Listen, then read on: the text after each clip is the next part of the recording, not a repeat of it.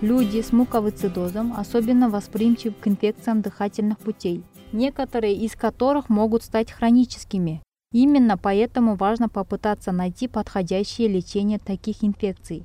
И обновленный кокрейновский обзор от группы кокрейновских обзоров по муковицидозу и генетическим расстройствам рассматривает доказательства по применению антибиотиков. Тамир Валеев из Казанского федерального университета перевел текст подкаста на русский язык, Алия Муланурова расскажет нам о результатах этого обзора. Муковисцидоз или кистозный фиброз – это наследственное заболевание, от которого страдает 10 тысяч жителей Великобритании и около 70 тысяч человек по всему миру. Болезнь затрудняет выведение слизи из дыхательных путей, что приводит к рецидивирующим инфекциям системы дыхания.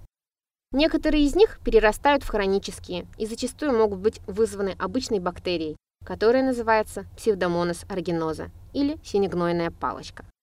У большинства больных муковисцидозом в позднем подростковом возрасте наблюдается хроническая синегнойная инфекция легких, ведущая к более частым посещениям врача, прогрессирующему кашлю и другим симптомам, а также к ухудшению качества жизни и сокращению ее срока. При появлении инфекции в первый раз ее ирредицировать или полностью устранить антибиотиками возможно. Но как только бактерии прочно обоснуются в организме, избавиться от них будет невозможно. По этой причине медицинский персонал, наблюдающий за больными муковисцидозом, следит за появлением синегнойной палочки при каждом осмотре.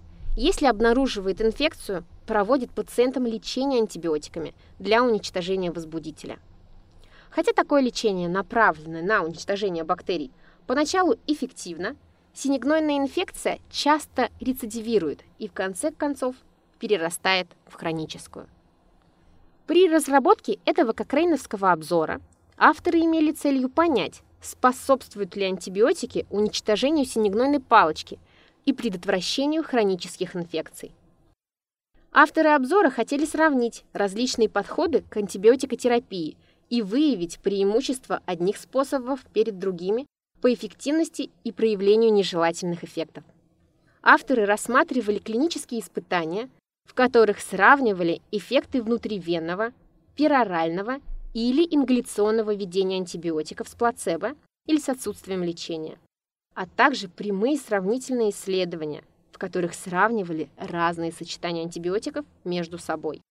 Авторы обнаружили 7 подходящих исследований с общим числом участников 744 человека.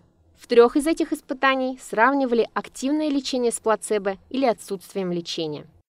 По сравнению с другими, эти исследования были проведены раньше и были меньше, чем другие исследования. Но метаанализ результатов двух испытаний, в которых проводили ингаляцию тебромицина, продемонстрировал успешное уничтожение синегнойной палочки через два месяца после начала лечения. Другое исследование тестировало ингаляции колестина в сочетании с пероральным введением ципрофлоксацина, в результате чего было обнаружено, что такое лечение уменьшало хроническое инфицирование синегнойной палочкой на срок до двух лет после окончания эрадикационного лечения. В более современных испытаниях сравнивали различную продолжительность лечения или различные сочетания антибиотиков. Ни одно из этих исследований не выявило явных преимуществ одного способа лечения перед другими. Но в то же время размеры исследований были недостаточно большими для того, чтобы сделать заключение о том, что один подход так же хорош, как и другой. В этих исследованиях сравнивали 28-дневный курс комбинацию колестина с ципрофлоксацином, которая широко применяется в Европе, с таким же 28-дневным курсом комбинации томбромицина с ципрофлоксацином, более предпочитаемой в США. Степень подавления синегнойной палочки была одинаковой при обоих режимах, но при этом во время испытаний в обоих группах возросло число случаев инфицирования другой бактерии – стенотрофомонос мальтофилия, которая вызывает инфекцию легких у больных муковисцидозом.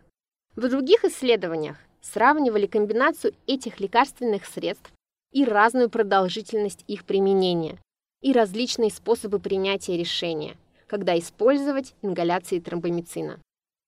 В заключение мы знаем, что хроническая синегнойная инфекция снижает качество и продолжительность жизни больных муковисцидозом, а лечение, направленное на уничтожение, эрадикацию этой палочки, как правило, оказывает благоприятное воздействие.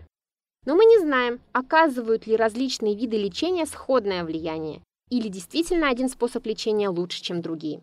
Все это требует проведения дальнейших исследований если бы в популяции страдающих муковисцидозом применяли общие критерии оценки исходов, это позволило бы провести метаанализ результатов последующих испытаний, что поможет укрепить доказательную основу для дальнейшей практики.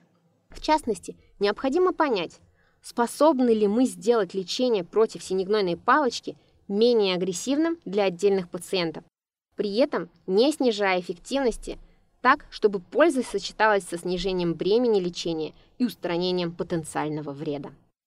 С более подробной информацией вы можете ознакомиться в Кокрейновском обзоре, который также рассматривает конкретные методы лечения в прямых сравнительных исследованиях. Для этого вам нужно зайти на сайт Кокрейновской библиотеки cochranelibrary.com и ввести в строке поиска «синегнойная палочка» и муковицидоз.